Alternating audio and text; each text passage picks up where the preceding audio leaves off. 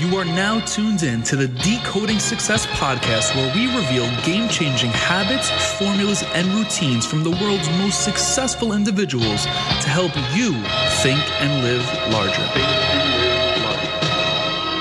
Welcome to the Decoding Success podcast. I'm your host, Matt Labrie. How are we all doing out there today? Listen, I'm going to answer my own question and let you know being the transparent, blatant motherfucker I am, I have been struggling as of late.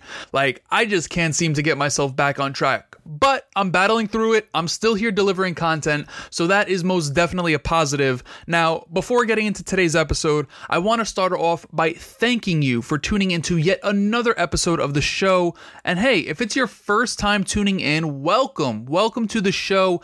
I am glad you landed here somehow, some way, whether it was shared with you or you stumbled across it on social media, whatever it was, shout out to all of our first time listeners as well. Now, if you are new to this, bear with me here, but for the folks that are faithfuls to the show, you know before hopping into today's episode, today's topic, today's solo episode, we have to take that brief moment to put ourselves into that state of receivership. So, with that said, if everyone that is tuned in right now, yes, even you, the first time listener, if you can close your eyes, gently close your eyes. If you're in an environment that you can't, if you are walking, if you are on a bus and think it's awkward, if you're on the train and think your purse might get snatched, don't worry about it. I don't want to be the cause of any accidents. But if you can, you definitely should gently close your eyes. I'm going to guide you through a very brief, deep breathing exercise to help all of us become more in the now. And listen, I know I damn well need this.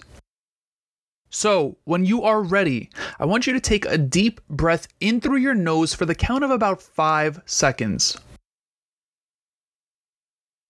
Now, hold that breath for two seconds and exhale for six.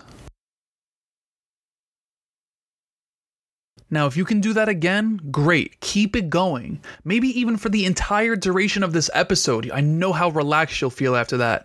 Regardless, great job. Way to give yourself a moment in our ever so cluttered days of the grind and the hustle. I know you know what I'm talking about.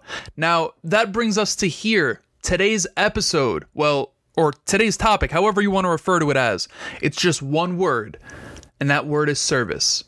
Now, I feel like I can talk on this topic with relative ease because of how my life has transitioned over the past few years. For example, I went from doing any and everything for money to doing things because I knew it would help others reach their goals, right? Those are two polar opposites. Now, what I realized is when you help others reach their goals, you somehow get even closer to your own. Now, when I say service, I don't mean selling your product or, or selling something, right? I mean actual service where you dedicate time.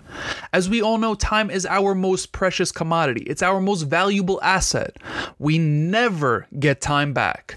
Maybe in the future when there's a time machine, but right now, 2019, we never get time back. When I say service, I mean donating your time for greater good. I want you to think of the last time you did something for someone. Maybe it was for an organization, maybe even a family member. It could be as simple as helping your parents with groceries or shoveling snow for an elderly neighbor. Now, when you have that image painted in your head, when you can visualize that scene as if you were there right now in this moment, I want you to think of how you felt when you completed it. I am damn near 100% positive that you felt great about that act of kindness, that act of service. When you start to be supportive, when you start to be of service and take actions that are of service to others, you tap into one of the four principal virtues. When you give, when you help, when you love, you shift your focus off of yourself. You shift your focus off of your ego and that's when magic starts to happen. This is a very powerful force that is being tapped into. When you practice serving for a purpose other than to be rewarded, you start to become rewarded by fulfillment of joy from performing that service. Now, I am here to tell you that that feeling of fulfillment is what you're going to be rewarded with. That feeling of joy is what you're going to be rewarded with. Now, those feelings, that, my friends, is the real you. And the reason I bring this topic up today is because I've been on both sides of the fence. I just volunteered my time to mentor four entrepreneurial groups as they all compete in their respective competitions. The programs are called Diamond Challenge, which is being hosted at the University of Delaware, and the other is called CUNY Startups, which is uh, 24 institutions wide. Uh, amazing, amazing entrepreneurial organizations coming together and really just uplifting our youth. And I'm honored to be mentoring a high school student through another organization to help him transition into college smoothly, which is the complete opposite of what I did. But on the other hand, I've also done everything and anything for money, as I mentioned earlier. Literally, every single thing I did at one point in my life was for money. I have to tell you, I'm not boasting about my service, but I feel damn good dedicating my time and efforts into doing just that into helping others reach and achieve their goals. So, to sum all of this up, get out there and serve. Tap into the healing power of service and find the true you. Until next time, everyone, be blessed. Peace.